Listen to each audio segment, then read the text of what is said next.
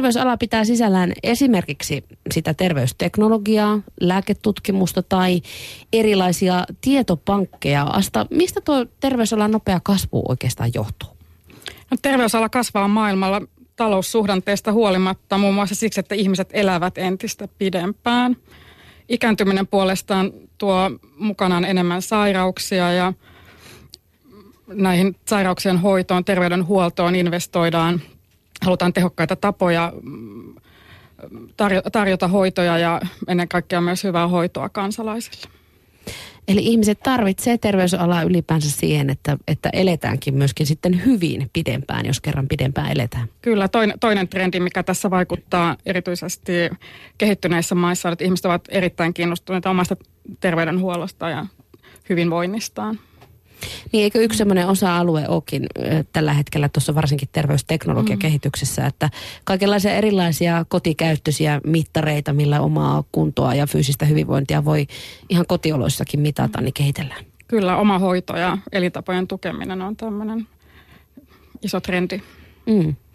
No Kristiina, miksi tähän terveysalaan on Suomessa juuri nyt panostettava? No ihan lääketieteen näkökulmasta, niin lääketieteessä on menossa tämmöinen erittäin kiinnostava kehitys juuri nyt, kun ihmisen perimästä saadaan hirveän paljon enemmän tietoa kuin aikaisemmin ja, ja se tieto on hyvin keskeinen tämmöinen kehitystekijä nimenomaan terveydenhuoltoalalla. Puhutaan siitä ihan kohta vähän tarkemmin, mutta pureudutaan vielä vähän siihen, että mitkä sitten on nimenomaan suomalaisten vahvuuksia tällä alalla. Millaista osaamista meillä täällä Suomessa nyt tähän terveysalaan liittyen erityisesti on? Meillä on itse asiassa aika monipuolista osaamista, vankka osaamispohja ja kansainvälisesti kiinnostavaa tutkimusta muun muassa syöpätutkimuksessa, sydän- ja verisuonitaudeissa sekä diabeteksessa. Sitten toisaalta kiitos, kiitos Nokia-klusterin jäänteiden, niin meillä on maailmanluokan osaamista tieto- ja viestintäliikenneteknologiassa ja mobiiliteknologiaan liittyvillä, liittyvillä alueilla – Kristiinan alueeseen liittyen, niin meidän, meidän genomiikka-osaaminen ja myös sitten siihen, siihen läheisesti liittyvät biopankki- ja rekisterien hyödyntäminen on, on, on erittäin kiinnostavaa ja, ja meillä on myös, äh, vaikka sääntelystä usein pidetään äh, tällaisena kestävänä toimintana, niin meidän uutta biopankkilainsäädäntöä on kehuttu yksi, yhdeksi maailman edistyksellisimmistä. Että osaaminen on monen, monen tasoista ja monen kirjavaakin. Kyllä, ja sitten yksi Suomen vahvuuksista on myöskin tämä hyvin yhdenmukainen ja korkeatasoinen terveydenhuolto ja sitten rekistereiden eri, suuri luotettavuus, jotka, jolla on myös merkitystä, kun esimerkiksi ajatellaan tutkimuksen tekemistä. Eli me ollaan luotettavia toimijoita. Mainitsitkin tuossa Asta jo Nokia-klusterin jäänteet, niin miten tämä terveysala sitten ikään kuin laajemmin suhteutuu tämmöisiin kuumiin perunoihin, kuten cleantechiin tai, tai bio- tai digiosaamiseen? Terveysala, niin kuin sinäkin sä äsken määrittelit liittyen, liittyen tuota terveysteknologiaan ja lääketieteeseen ja, ja näihin erilaisiin digitaalisen terveyden ratkaisuihin, niin on, on nousemassa biotalouden cleantechin ja digitalisaation rinnalle yhtenä u- uusista kasvun kärjistä Suomessa. Että siihen valtio uskoo kovasti. Kyllä, näiden uusien kasvun kärkien kasvuun ja uudistumiseen on, on meillä panostettu eri, eri tavoin, on strategisia ohjelmia ja, ja tässä terveysalalla meillä on terveysalan tutkimus- ja innovaatiotoiminnan kasvustrategia, jonka eri toimenpiteen sitten autetaan toivotaan, että mahdollistetaan sitä kasvua. Eli tuetaan rahoitusta, tuetaan tutkimusta? Joo, me, meillä ministeriöiden toimenpiteillä voidaan vaikuttaa kasvuun ja uudistumiseen lainsäädännön ja rahoituksen ja erilaisten linjausten kautta. Ja tässähän meillä strategian valmistelussa on vastanneet ää, työ- ja elinkeinoministeriö, sosiaali- ja terveysministeriö, opetus- ja kulttuuriministeriö, Tekes sekä Suomen Akatemia. Ja tämä kertoo siitä, miten terveysala menee, menee yl, niin kuin poikkihallinnollisesti yli, yli, yli tuota, val, valtioneuvoston ja, ja toimijoiden. Ja tämä on erittäin tärkeä, tärkeää, että me myös yhdessä katsomme näitä ta- tavoitteita ja mi- miten niin kuin osalta me voimme tukea tätä toimeenpanoa sitten tässä jatkossakin. Eli Suomen valtiohallinto uskoo siihen, että terveysala on se, joka nostaa Suomea myöskin tästä talouden suosta. No Kristiina Aittomäki, tota, mainitsittekin tuossa jo genomisanan. Ihmisen perimää eli genomia on siis tutkittu Suomessakin jo vuosikymmeniä, mutta sitten käänne tuon alan tutkimuksessa tapahtui vuosituhannen vaihteessa, kun huomattiin, että, että yksittäisten geenien sijaan pitää tarkastella sitä koko geeniperimää. Niin mitä kaikkea tuon genomitiedon avulla voidaan sitten tehdä? No genomitiedon avulla voidaan tehdä monenlaista terveydenhuoltoon liittyvää ja sitä voidaan tarkastella niin kuin useista eri näkökulmista, että genomitietoa voidaan käyttää yksilön terveyden ylläpitämiseksi ja sairauksien ennaltaehkäisemiseksi ja sitten voidaan niin kuin ajatella sitä väestötasolla, että väestötasollakin tällaisia niin kuin laajamittaisia riskiprofilointeja ajatellaan, että voidaan tulevaisuudessa tehdä. Ja sitten vielä tämä yritysnäkökulma, tämä terveysteknologia ja miten, miten siinä niin kuin hyödynnetään äh, genomitietoa ja sitten tietysti erityisesti erilaisten hoitojen niin kuin lääkeyrityksien kautta äh, uusien lääkehoitojen kehittäminen, niin siinä tällä genomitiedolla tällä hetkellä on ihan keskeinen merkitys. Mikä olisi joku semmoinen konkreettinen esimerkki, että miten, miten minkälaista vaikkapa yhteistyötä niin kuin nimenomaan genomitiedolla ja, ja hoidolla tehdään? No esimerkiksi äh, jos ajatellaan, että otetaan tämmöinen sekä yksilö- että väestönäkökulma, että jos haluttaisiin estää vaikka, jos ajatellaan, että me voitaisiin niin tehdä tämmöisiä riskitutkimuksia, että perimästä tutkitaan tällä, sitä, että kuinka korkea riski on sairastua sydän- ja verisuonisairauteen. Ja tämmöisiä tutkimuksia tehdään jo. Niin jos me voitaisiin näiden tutkimusten perusteella määritellä ne riskihenkilöt ja vaikka 2-5 prosenttia vaan niin kuin estää näistä sydänsairauksista. Eli ei tarvii mitään valtavaa määrää, niin se tuottaisi jo kymmenien miljoonien säästöt terveydenhuollossa ja toisaalta huomattavasti parempaa elämää niille ihmisille. Ja jopa jotka, pelastaisi elämiä. Kyllä, koska he välttyisivät näiltä vakavilta äh, sydäninfarkteilta ja erilaisilta verisuonitapahtumilta.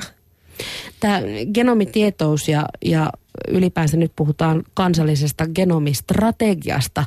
Äh, tota, ja se on kuuma peruna tällä hetkellä ja hyvin ajankohtainen aihe, niin ehdotus kansalliseksi genomistrategiaksi on nyt loppusuoralla. Niin mistä tässä on kyse? Se kuulostaa hyvin semmoiselta vaikealta sanaparilta, mutta mit, mitä se okay. tarkoittaa?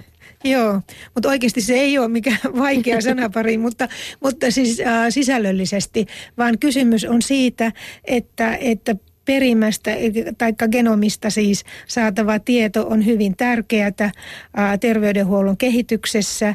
Ja sitten mutta jotta me voitaisiin käyttää sitä hyödyllisesti ja, ja tehokkaasti hyväksi, niin se ei tapahdu ilman muuta, vaan tarvitaan erilaisia toimenpiteitä. Ja strategia käsittelee sitä, että mitä toimenpiteitä tarvitaan, että suomalainen terveydenhuolto ja suomalaiset ihmiset myös. Mä viittaan tähän keskusteluun, niin kuin mitä kävitte tuossa Astan kanssa, että yksilöt ovat kiinnostuneet omasta terveydestään, niin että hekin voisivat käyttää sitä genomitietoa. Niin siihen tarvitaan strategiaa, että mitä pitäisi tehdä. No mitä pitäisi tehdä?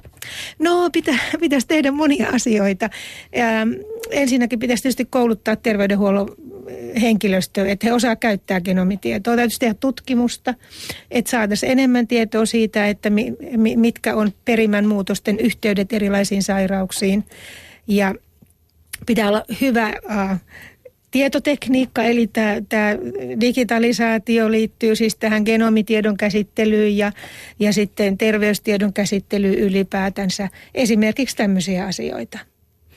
Niin, esimerkiksi noita geenitestejä, niitä tehdään jo laajastikin terveydenhuollossa, mutta miten tuo genomitieto voi sitten käytännössä muuttaa meidän terveydenhuoltoa? No se voi muuttaa sitä sillä tavalla, että siitä tulee tehokkaampaa ja parempaa sen takia, että esimerkiksi kun henkilölle määrätään joku lääke, niin me tiedetään jo tällä hetkellä, että ka- monien lääkkeiden osalta kaikki potilaat ei välttämättä hyödy samasta lääkkeestä. Miksi he eivät hyödy? Siksi, että siellä heidän perimässään, genomissaan on semmoisia muutoksia, että heidän elimistönsä käsittelee näitä lääkeaineita eri tavalla. Ja nyt jos me sen genomitiedon avulla pystytään kohdentamaan nämä lääkitykset oikein, niin ihmiset välttyy sivuvaikutukselta, he saa parempia hoitoja ja sairauksia voidaan hoitaa tehokkaammin. Eikä me myöskään panna rahaa sellaiseen lääkehoitoon, josta potilaat eivät ollenkaan hyödy. Tämä kuulostaa hirveän ainutlaatuiselta, että voi olla semmoisia innovaatioita ikään kuin, että, että laatu paranee, mutta samalla myöskin säästetään rahaa ja ollaan tehokkaampia. Mm-hmm. Niinpä. Kuinka ainutlaatuista tämä on? No varmasti monia asioita on, jo, jo, jotka auttavat toimimaan juuri näin. Ja tällä hetkellä se on tämä genomitieto, josta ajatellaan, että se auttaa meitä tekemään näin seuraavan askeleen eteenpäin. Ja sen jälkeen tulee taas jotain muita uusia asioita varmaankin. Mutta hienoa, hienoa ö, toimintaa sen parissa siis tehdään. No millaisia kasvumahdollisuuksia nimenomaan tämän genomitiedon ja genomistrategian parissa nähdään sitten olevan suomalaiselle tutkimukselle tai sitten nimenomaan sille kaupankäynnille? Suomalaiset, koska ollaan edelläkävijöitä tässä strategia-alueella, niin suomalaiset yritykset on lähteneet kehittämään esimerkiksi diagnostiikkaa ja geenitestejä ja tähän, tähän, tähän liittyviä palveluita. Eli, eli siellä, siellä esimerkiksi sellainen yritys kuin Blueprint Genetics on, kasvaa maailmalla tällä hetkellä just tämmöisten nopeiden geenitestien myötä. Eli, eli terveysteknologia-alallakin niin diagnostiikka on yksi, yksi niistä no, nopeimmin kasvavista aloista. Eli selvitetään sitä, että mm. et, et miten saadaan ä, tauteja tai tautiriskejä selville. Mm. No niin, kerro vaan.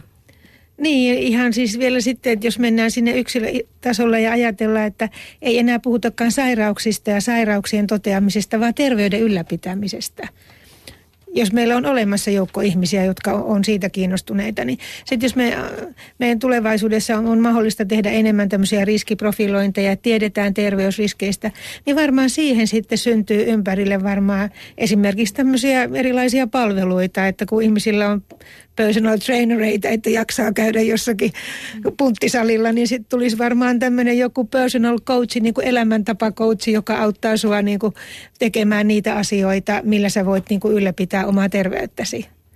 Niin, ravintoneuvojia tosiaan on ja personal trainereita on paljon, mutta se menisi vieläkin syvemmälle. Mm. No tämä voi mennä pikkusen ohi, mutta mielenkiintoisia näkökulmia tulee täällä yle.fi kautta puhe sijaitsevassa Southboxissamme tai lähetysikkunassamme täällä pohditaan vaikka sitä, että uskaltaisiko mennä genitestiin, jos siinä sairausalttiuksia kovinkin paljon lueteltaisiin. Moni uskaltaisi, mutta sitten kysellään tämmöinen mielenkiintoinen tai huomio, että mitä tapahtuisi vakuutusmaksuille? Tai saisiko edes ihminen vakuutusta sen jälkeen, jos siinä alkaisi olla kovin niin kuin laaja kirjo ja pitkä luettelo kaikenlaisia perinnöllisyyssairauksia. En ole tätäkään koskaan muuten funtsinut, mutta ihan mielenkiintoinen havainto mm. joltakin kuulijalta.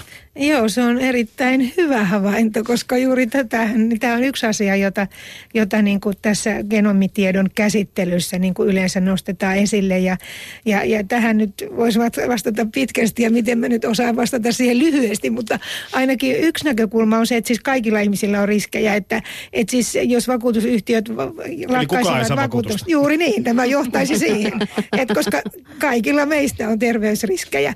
Ja sittenhän tämän voi ajatella toisinkin päin että voi ajatella myös niin päin, että henkilö, joka tietää omista riskeistään ja ehkä haluaa huomioida ne, niin on pienempi tavallaan vakuutuksellinen riski. Mutta jos tätä nyt ihan niin vakavasti ajatellaan, niin kyllä monissa maissa on myös niin luotu lainsäädäntöä, jossa huomioidaan tämä, että, että esimerkiksi on ihan lainsäädäntö, joka kieltää huomioimasta geenitestien tuloksia tällä hetkellä. Että tämä on asia, joka, joka tuohon äsken kun puhuttiin genomistrategiasta, niin yksi sen tavoitteita on tehdä tämmöinen tarkastelu suomalaiseen lainsäädäntöön, että ottako se riittävästi huomioon genomitiedon käytön tulevaisuudessa. Että hyvä huomio kuulijalta. Joku vielä huomauttaa, hei haloo, toimittaja ei tämä mikään uusi asia ollut, mutta itse vasta hokasin sen äsken. Jokainen oppii jotain jokaisena päivänä. Mitä Kristina olet mieltä näistä täsmälääkkeistä, mistä puhutaan paljon, eli lääketieteen kehittymisestä tämän genomistrategian geeniin kohdistettuja lääkkeitä. Tai siis ne ei oikeastaan mm. geeniin kohdistuvia, vaan, vaan niin kuin me tiedetään geenitutkimusten pohjalta, että, että mitkä lääkkeet auttaisi parhaiten. Ja tällä hetkellä sitä käytetään jo esimerkiksi syöpähoidossa. Että nähdään, että syöpäkasvaimessa on joku muutos ja sitten tiedetään, että okei, koska tämä muutos on, niin tietty täsmähoito tehoaa. Ja, ja tämähän on tietenkin hirveän hieno juttu kaikkien meidän kannalta. Että Ihminen saa paremman avun. Parempi hoito, kyllä, täsmähoito. Mm. Vieraanamme on siis työ- ja elinkeinoministeriön ylitarkastaja Asta Vallenius sekä professori ylilääkäri Kristiina Aittomäki, joiden kanssa puhutaan terveysalasta. Puheen päivä.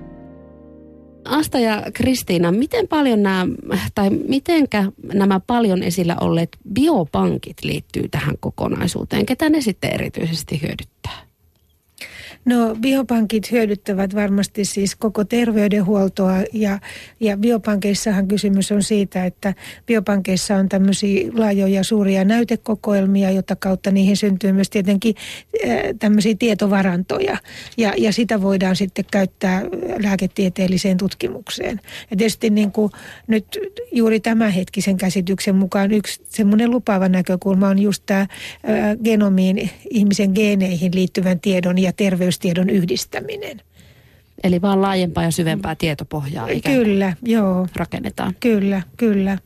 Su- Suomessa on hyvin laadukkaat biopankit ja katsotaan yhdeksi näistä vahvuuksista ja vähän aikaa sitten Bayer ja Auria biopankki julkistivat tutkimusyhteistyön syöpälääkkeiden kehittämiseen liittyen. Kyllä, ja sitten biopankeissahan tämmöinen, biopankkilaissa on tämmöinen ihan uusi näkökulma, että jos näissä tutkimuksissa saadaan saadaan ihmisen terveyteen liittyvää muutakin tietoa, joka ei välttämättä ihan täsmälleen siihenkään tutkimukseen liity, niin sitä voidaan myös antaa takaisin siihen tutkimukseen osallistujille. Ja, ja, ja se on niin tämmöinen ehkä hiukan uusi näkökulma, että ihan lainsäädännöllisesti on niin kuin huomioitu tämä. Aivan. Tuota, millaisia rajapintoja on hyödynnettävissä jos pu- jotain puhutaan niistä vielä tarkemmin, teollinen internet, Internet of Things on yksi semmoinen kuuma peruna myöskin tänä päivänä, kuten myös 5G-verkon mm. tulemisesta ja sen rakentamisesta puhutaan paljon. Miten nämä kaikki hyödyttää sitten tätä tai miten ne keskustelee tämän terveysalan kehityksen kanssa? No, nämä tuo erittäin mielenkiintoisia mahdollisuuksia suomalaisille yrityksille. Eli kun me puhuttiin siitä, että tieto- ja viestintäteknologiat ja mobiiliteknologiat on suomalaisia vahvuuksia, niin myös äh, erityisesti 5G on, on siis ne, tätä nykyistä 4G-verkkoa seuraava teknologia ja se tuo energiatehokkaita ratkaisuja, jotka on nopeampia ja turvallisempia ja luotettavampia yhteyksiä. Eli, eli mehän yhdistetään ihan varmasti terveysalaan sanat turvallinen ja luotettava ja, ja Oulussa on yksi maailman ensimmäisistä tämmöisistä laboratorioista tähän liittyen ja no, Nokialla on on vahvaa toimintaa tällä, tällä alueella. Eli, Center eli of Wireless Communication mm, Oulun yliopistossa. Mekin on puheenpäivässä tästä puhuttu. Okei, okay, näin. niin, äh, Tämä 5G tuo siinä, siinä mielessä niin erittäin mielenkiintoisia näky, näkymiä terveysteknologiaa yrityksille. Ja sitten teollinen internet taas mahdollistaa laitteiden välistä kommunikaatiota, mm. että sa- sa- sairaalaympäristössä tulevaisuudessa, miten, miten kommunikoi eri, eri, erilaiset laitteet sitten langattomasti tai muuten internetin mm. kautta, niin erittäin mielenkiintoisia kehityssuuntia. Joo, siis tästähän puhutaan paljon, että miten vaikka seinän sisällä voi olla teknologiaa ja, ja sairaalahuoneissa koko ajan mitä vähemmän on piuhoja esimerkiksi, niin sitä nopeammin myös potilas saadaan vaikkapa sairaalasta ulos, mitä, mitä, mitä tehokkaampaa se hoito on myös teknologisesti. Ja tämä on varmaan yksi syy myös, miksi GE Healthcare on, on vuoden alussa ilmoittanut ilmasta investoivansa Suomeen 30 miljoonan kokonaisinvestoinnilla tämmöiseen globaaliin osaamiskeskittymään ja heitä, heitä kiinnostaa nämä, nämä teknologiat ja tämä osaaminen Suomessa. Sano vielä, minkä maalainen yritys on GE eh, Healthcare? Am, amerikkalainen. Mm, se on mm. aika harvinaista, että Amerikan suunnasta sitä rahaa tänne tulee. Niin tähän teknologiaan ja terveyden mittaamiseen niin liittyy sekin tieto. Nyt en täsmällisesti muista tämmöisiä terveysvaatteita, mutta ihminen voi siis pukea päällensä jotka mittaa vaikka verenpainetta tai verensokeria tai muuta. Eikö tähänkin suuntaan mene? Mutta mä en tiedä, onko näitä vielä vasta koekäytössä Suomessa vai onko, onko tämmöisiä asioita jo jotenkin enemmältikin liikkeellä? Joo, tähän hy- hyvinvointiin ja mittaamiseen, wearable technology, eli puettava, että se on sekä näitä laitteita, mutta on, on siis tämmöiset äly kalsarit Kuopiossa okay. kehitetty tuke, tuke, tukemaan ja ainakin koemyynnissä, jos ei, ei muutenkin markkinointi. Se oli itse asiassa yhden yhdysvaltalaisen ison sanomalehden niin top 10 tai top 30 tulevaisuuden innovaatioissa. Eli, eli tutkitaan liikkuessasi, niin analysoidaan liha, lihaksiasi ja saat, saat sitä kautta tietoa ja tukea harjoitteluun. Tiedän kyllä, mikä on jouluhittituote. Älykalsarit, aivan loistava termi. Tämä kyllä täytyy ottaa tarkempaan. Suodattaa myös hajuun, niin sitten se on niinku se seuraava, seuraava, seuraava taso. Tota, nämä startupit ja nämä erilaiset yritykset, tässä on hirveästi mahdollisuuksia suomalaiselle yrittämiselle myöskin, niin missä siinä ollaan menossa tällä hetkellä? Joo, Su- Suomessa on, on, on todella mielenkiintoinen start, startup-yhteisö tällä, tällä alueella. Eli jo kaksi vuotta peräkkäin Slashissa terveysteknologiayritykset on olleet se suurin yht, yhtenäinen ry, ryhmä Slashiin osallistuneista yrityksistä ja, ja siellä, siellä tapahtuu valtavasti hienoja asioita. Yrit, yrit, yritykset on kasvuhakuisia ja nälkäisiä, kunnianhimoisia ja osaamista on. Ja he, he myös tekevät sitten yhteistyötä isompien yritysten kanssa, eli, eli t- tässä tapahtuu todella, todella paljon. Siellä on esimerkiksi tämmöinen Mendor-niminen yritys, joka, joka on kehittänyt langatonta diabetikoille verensokerin mittaamiseen liittyvää laitetta, tai sitten Hyksin syöpäkeskus on itse asiassa niin Adelman Healthcare Solution, joka kansainvälisestä nimestään huolimatta on suomalainen firma, niin he on yhdessä kehittäneet tämmöisen mobiilipalvelun Noonan, joka tarjoaa sitten rintasyöpäpotilaille mahdollisuuden kertoa voinnistaan hoitajalle ja lääkärille matkapuhelimen kautta. Ja siellä analysoidaan näitä, näitä oireita ja tarvittaessa saa sitten jo, jos, jos ohjelmisto pystyy niin päättelemään, niin vinkkejä siinä mobiiliaplikaation kautta, mutta, mutta toisaalta on myös mahdollisuus sitten hoitajien kanssa keskustella, mutta hy, hyvin paljon erilaisia. Sitten on tämmöinen yritys, joka ottaa irti tästä monitieteellisyydestä ja biotaloudesta enemmän irti kuin Onbone Oy, eli heillä on tämmöinen Woodcast-niminen kipsi,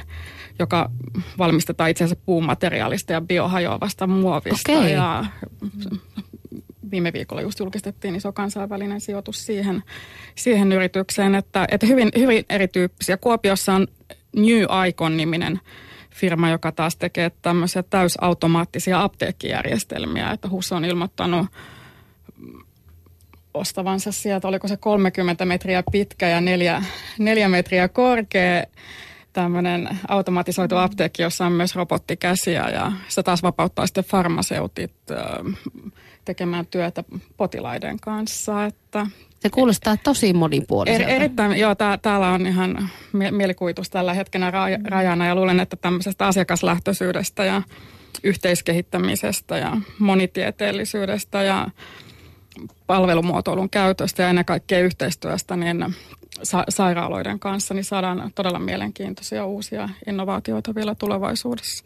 No kuinka kauan nyt tuntuu tai kuulostaa siltä, että nyt on semmoinen nousuvauhti mm. ikään kuin päällä ja, ja kun se kasvaa nopeasti, niin kuinka kauan semmoista taustatyötä ikään kuin tälle kaikelle kehitykselle on tehty? Kuinka kauan, tai niin kuin jos vuosissa puhutaan, kuinka kauan on kestänyt, että et, et vaikkapa ollaan siinä tilanteessa, että amerikkalainen suuryritys sijoittaa 30 miljoonaa mm. suomalaisen terveysteknologian kehittämiseen? Ja mitä se on vaatinut? Kyllähän Suomessa on systemaattisesti julkista rahoitusta laitettu alan, alan tutkimukseen ja koulutukseen ja G Healthcarein taustalla totta kai on instrumentaarium. Mm. Eli he puhuu myös niin kuin noin satavuotisesta suomalaisesta historiastaan tietyllä tavalla, että he rakentaa tälle suomalaisen osaamisen, osaamisen pohjalle, mutta kyllähän tämä, tämä on ky- kymmenen vuosienkin panostuksen tulos tulos niin kuin tietyllä tavalla, mutta sitten toisaalta nämä uudet, uudet mahdollisuudet ja mitä, mitä löytyy tästä lä- lääketieteen ja terveysteknologian raja, rajapinnoista tai niin kuin nämä genomistrategian mukanaan tuomat mahdollisuudet, niin on ihan, ihan uusia tietyllä tavalla taas. Mainitsitte tuossa hetki sitten, että Suomen Akatemiakin on tässä mm. yhteistyössä mukana, niin millainen rooli ylipäänsä sitten Suomen Akatemia rahoittaa siis tutkimusta, mutta entä sitten yliopistoilla tässä kaikessa on, jos ajatellaan vaikka lääketieteen tutkimusta? Kristiina. No kyllähän tietysti suuri osa tutkimuksista tehdään yliopistossa. Luonnollisesti että, niin. Niin, että yliopistoilla on sillä tavalla hyvinkin tärkeä rooli että ylläpitää sitä tutkimuksen infrastruktuuria ja, ja tietysti niin kuin varmaan yksittäisen tutkijoiden kannalta, niin ehkä se semmoinen suurin haaste on tämä rahoituks, rahoituksen saaminen, koska sitten taas niin kuin, jos me ajatellaan näitä niin kuin lääketieteeseen liittyviä ää, käytännön tasolle vietyjä sovelluksia, niin yleensä siinä on kyllä hyvin pitkä tutkimustyön tausta, että se voi, se voi olla, tai se on vuosia, mutta se voi olla joskus ihan kymmeniä vuosia. Et esimerkiksi tästä yksi esimerkki olisi vaikka diabetestutkimus, jota on tehty hyvin intensiivisesti ja hyvin paljon ja pitääkin tehdä, koska lähes puoli miljoonaa suomalaista sairastaa diabeteksen jotain muotoa niin silti niin kuin ne suuret läpimurrot vielä ehkä on, on niin kuin vasta tulossa. Asta. Ja tutkimuksen kaupallistamisella nähdään suuria kasvuun liittyviä mahdollisuuksia. Eli tämän strategian yksi lähtökohdista on, on, on, että meidän täytyy nämä panostukset saada tehokkaammin jalostettua innovaatioiksi ja, ja myös terveydenhuollon käyttöön. Ja, ja itse asiassa tässä on menossakin paljon – paljon tuota yliopiston ja ammattikorkeakoulujen tutkimuslaitosten, yritysten ja yliopistosairaaloiden parissa tämmöistä kehittämistoimintaa, eli he on tiivistämässä yhteistyötä keskenään ja sitten esimerkiksi Helsinki, Helsingissä Helsinki Health Capital on, on semmoinen kokonaisuus, jossa Helsingin kaupunki, yliopisto, HUS, Aalto-yliopisto ja VTT on sopineet yhteistyön tiivistämisestä ja, ja sitten myös siitä, että kuinka he lähtevät niin kuin yritysten kanssa katsomaan niitä, niitä mahdollisuuksia niin kaupallistamiseen ja yhteistyöhön. Että me, meillä ollaan ehkä hiukan, hiukan jäljessä tässä te, tutkimuksen hyödyntämisessä ja se, että me saadaan ide, ideasta innovaatioksi ja tutkimuksesta niin kuin uusia yrityslähtöjä niin verrattuna meidän kilpailijamaihin, mutta että tämäkin on alue, missä niin kuin kansallisella yhteistyöllä ja, ja tämän, saadaan tähän teknologian siirtoon ja kaupallistamiseen, niin varmasti vaikuttavuutta lähivuosina entistä enemmän. Niin siitähän puhutaan paljon, että ollaan huolissaan ylipäänsä akateemisen tutkimuksen rahoituksesta ja, ja akateemisella puolella taas sitten siitä, että miten sitä rahoitusta ikään kuin pitää etsiä ja hankkia, niin siitäkin ollaan huolissaan. No sanoit tuossa Asta Vallenius jo aikaisemmin, että teemme yhteistyössä muun muassa Tekesi ja Finpron kanssa rahoittaa nyt tämän alan, terveysalan kasvupyrkimyksiä, niin paljonko alan Suomessa nimenomaan, jos puhutaan näistä ikään kuin valtiollisista sijoittajista, niin paljonko ala on tähän mennessä sijoitettu?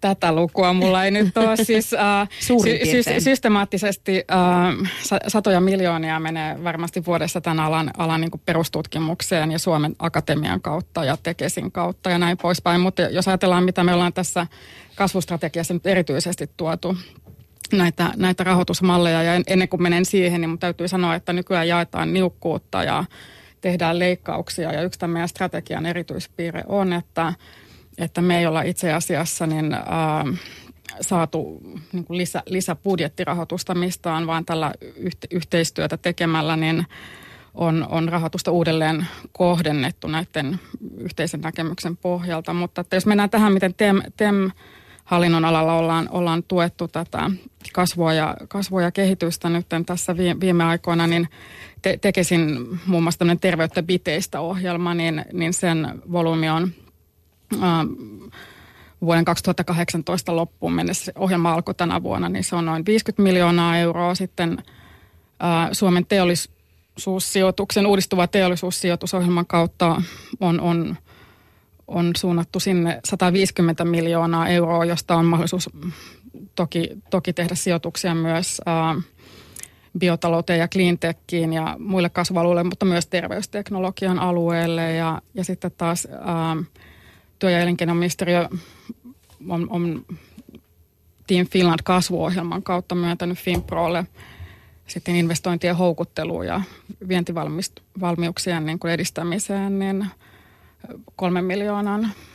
Isoja lukuja ne kuitenkin kyllä, on. Kyllä nämä on isoja, isoja lukuja. Tämä ala on, terveysala ei ole helppo ala tehdä bisnestä. Että siinä kestää kauan, kauan saada niin kuin kaikki ähm, luvat ja se on eri, totta kai se on meidän kaikkien kannalta tärkeää, että ne on turvallisia tuotteita ja näin poispäin, mutta se vaatii sitkeyttä myös näiltä yrittäjiltä ja pää, pääomia siinä al- alkuvaiheessa ihan toisella tavalla kuin joku muu ala. Joo, tämä on huomio, tai huomattu myös tässä genomistrategiassa, että, että, että tietysti tämä sama koskee sitä lääketieteellistä tutkimusta, jossa niin kuin ollaan perimään ja perimään liittyvien tietojen kanssa tekemisissä, että, että sen niin kuin, sen tutkimustiedon esimerkiksi tuotteistaminen, niin se on ollut erittäin vaikeaa ja että, että sitä ei ehkä ole nyt sit saatu kaikkea sitä irti, mitä, mitä olisi voitu ja sitä halutaan niin kuin parantaa. No mitä ylipäänsä terveysalalla ja terveysalan kehityksessä, niin mihin pitäisi seuraavaksi tarttua? Joo, kyllä, kyllä me, me, meillä on siis tämä kasvustrategia, joka me ollaan tehty yhdessä toimijoiden kanssa ja sinne osallistui satoja, satoja ihmisiä ja sen kautta on tahtotila, niin kyllä, kyllä tämä yhä edelleen tulee tämä tutkimuksen kaupallistaminen ja yliopistojen tutkimuslaitosten, yliopistosairaaloiden yritysten yhteistyömallit on, on meillä iso painopiste tässä vielä seuraavien vuosienkin aikana, mutta to, toki niin, että nämä, mistä me ollaan puhuttu, että genomistrategia täytyy, täytyy toimeenpanna ja näitä, näitä edellytyksiä luoda. Siellä on kansallinen syöpäkeskus tämmöisenä yh, yh, yhteisenä toimintamallina esimerkkinä tämmöisestä osaamiskeskuksesta, jossa jossa varmistetaan sekä huippu, huipputason tutkimus, mutta myös niin kuin hyvä, hyvä hoito me, meidän kansalaisille. Että siellä, siellä on 13 eri toimenpidekokonaisuutta, minkä eteen siellä satsataan, mutta kyllä tämä tutkimuksen kaupallistaminen ja osaamiskeskittymät on, on se yksi iso, iso asia meille Suomessa. Mitä Kristiina olet mieltä? Onko mm. genomistrategian puolella jotain sellaista, mihin pitäisi esimerkiksi saada sijoituksia No siis tämä genomistrategian toimenpanossa me ajatellaan, että on että yksi semmoinen tärkeä toimenpide, joka pitäisi heti tässä niin kuin alkuvaiheessa saada tehdyksi, on tämmöisen genomikeskuksen tämä on nyt vain nimitys, joka ei ole siis mikään olemassa oleva, mutta, mutta et siis joku tämmöinen organisaatio, joka huolehtii siitä, että tätä genomista tekijää oikeasti pannaan toimeen, että sitä tarvitaan ja, ja, ja, ja siihen liittyy hyvin paljon erilaisia asioita. Jos ajatellaan, että esimerkiksi tämmöisiä geenitutkimuksia käytetään tehokkaasti terveydenhuollossa, niin ei ole mahdollista ajatella, että joka ikinen lääkäri voisi itse arvioida joka ikistä geenitestiä, ja, vaan että tarvitaan tämmöistä niin kuin kansallista toimijaa, joka sitten niin kuin esimerkiksi linjaa erilaista vaikka nyt vaikka ihan puhtaasti geenitestien käyttöä, että milloin joku testi on sellainen, että sitä, sitä saadaan niin kuin riittävää vastaavaa hyötyä kuin, kuin mitä niin kustannukset. Et, et aj, me ollaan ajateltu, että tässä genomistrategiatyöryhmässä, että tämmöinen kansallinen toimija tarvitaan. Ja yksi, yksi uhkakuva ehkä Suomessa on tämmöinen fragmentoituminen. Että jokainen toimii siellä omalla tontillaan ja, ja sitten puuttuu tämä, tämä niin kuin yhteistoiminta. Että jos me verrataan Suomea sitten muihin maihin, niin meitä on kuitenkin vain viisi miljoonaa että jos me, jos me halutaan niin kuin tällä kansainvälisellä toimintakentällä menestyä, niin me ei voida tätä viiden miljoonan kansaa fragmentoida vielä pienemmiksi kokonaisuuksiksi. Et yksi tämmöinen keskeinen havainto tässä genomistrategiassa on se, että meidän pitäisi enemmän tehdä yhteistyötä ja, ja niin kuin kansallisella tasolla. Ja silloin meillä on niin kuin hyvät menestymisen mahdollisuudet. Ja kyllä tämä myöskin, minkä Asta toi esille, tämän yksityisen ja, ja sitten julkisten organisaatioiden yhteistyö, niin varmasti siinä on myös paljon terveysalalla kehittämistä. Tämä siilottuminenhan on nyt pinnalla, kun vaalit on käyty ja tästä eh, jakautumisesta ja eriarvoisuudestakin puhutaan.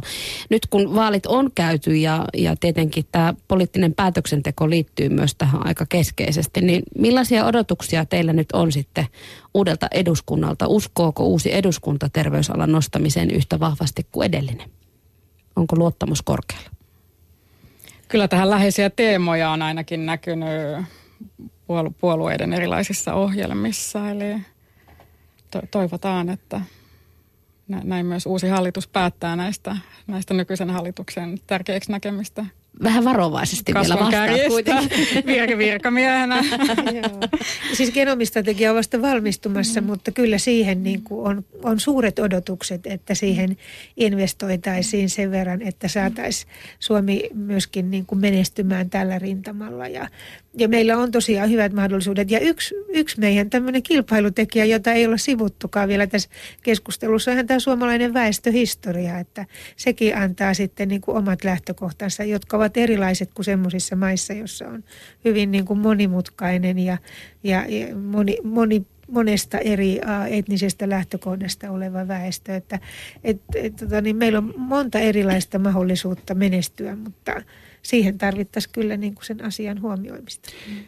Jos mä, mulle tulee semmoinen mieleyhtymä tästä, tästä genomistrategiastakin, semmoinen, että kun jossakin vaiheessa jo kauan kauan sitten puhuttiin digitalisaatiosta ja sen ö, niin kuin tämmöisestä luomista mahdollisuuksista. Jotenkin siihenkään ei ole osattu tarttua riittävällä niin kuin toimella ja rohkeudella. Ja viittaan nyt vähän tähän mm. Hannakin kysymykseen mm. siitä, että näiden strategioiden mm. tärkeys tiedetään, niin, mm. mutta, mutta digitalisaatiossakin ollaan yhtäkkiä niin kuin tiputtu kuitenkin sitä junasta. Mm. Miten me saataisiin niin kuin päättäjät ja yhteiskunta ymmärtämään ja hyväksymään se, että tämä on asia, millä pitäisi todellakin suomalaisten kilpailla?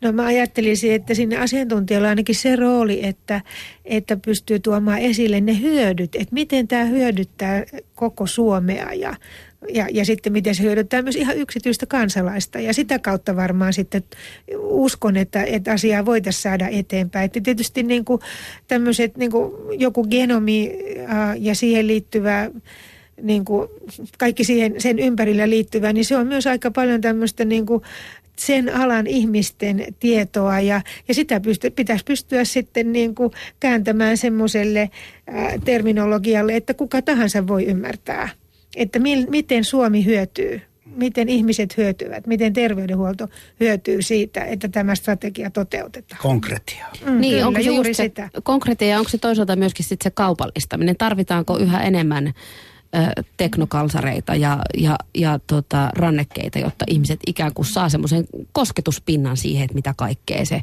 se terveysalan hienous voi ikään kuin olla. Ja meillä, meillä tullaan modernisoimaan rakentamaan paljon uusia sairaaloita lä- lähivuosina ja myös siellä sitten tämän suomalaisen teknologian käyttöönotto ja ratkaisujen käyttöönotto on, on varmasti y- yksi teema, että, että tuoda lähelle sitä terveydenhuoltoa. Että tässähän on, on niin kuin kaksi, kaksi mielenkiintoista asiaa on, on nämä suomalaiset vahvuudet ja vielä edelleen se kasvu, kasvupotentiaali, mutta myös sitten se, että näiden ratkaisujen kautta sa, saadaan sitä niin kuin entistä parempaa hoitoa ja kustannustehokkaampaa terveydenhuoltoa myös, myös täällä, täällä Suomessa, kun tämä toimii kotimarkkinana sitten ja referenssinä sinne kansainväliseen vallotukseen yksi asia, mitä esimerkiksi Viron tässä genomi niin on tuotu vahvasti esille, on tämä huoltosuhteen muutos, mihinkä tässä jo ihan keskustelu alussa viitattiin, että ihmiset elää yhä pidempään ja meillä on yhä pienempi osa niin kuin meidän väestöstä on, on niitä työssä käyviä ihmisiä. Ja myöskin se, tämä trendi edellyttää, että me tehdään muutoksia. Ja, ja just tämä digitalisaatio ja monet nämä seurantamenetelmät, mitä, mitä voidaan käyttää. Ja, ja sitten terveydenhuollon tehokkaampi ja, ja niin kuin kustannusvaikuttavampi terveydenhuolto, niin ne kaikki niin kuin mahdollistaa sen, että tulevaisuudessa huolimatta tästä huoltosuhteen muutoksesta, niin meillä on parempi terveydenhuolto. Että vaikka ollaan pieni kansa ja vaikka ollaan aika tämmöinen niin kuin homogeeninenkin perimältämme kansa, niin me voidaan tulevaisuudessa olla ihan älyttömän teräviä ja terveitä, koska meillä on niin laadukasta ja innovoivaa terveydenhuoltoa ja terveysalaa. No ainakin hyvät mahdollisuudet hyödyntää sitä niin pitkälle kuin vaan. Kertokaa vielä tähän loppuun, että onko ulkomailta, onko tiedossa, että ulkomailta olisi tulossa sijoituksia terveysalan nousuun? GE Healthcare 30 miljoonaa Yhdysvalloista on tuonut maahan, mutta onko sitä rahaa virtaamassa muualtakin? Lupaavalta näyttää. Lupaavalta näyttää, eli tähän asiaan palataan vielä. Kiitokset työ- ja elinkeinoministeriön ylitarkastaja Asta Vallenius sekä professori ja ylilääkäri Kristiina Aittomäki vierailustanne puheenpäivästä. Jäämme jännityksellä odottamaan, että mitä kaikkea terveysala tuo meille tulevaisuudessa hyvää. Ja tuoko pukki älykalsarit?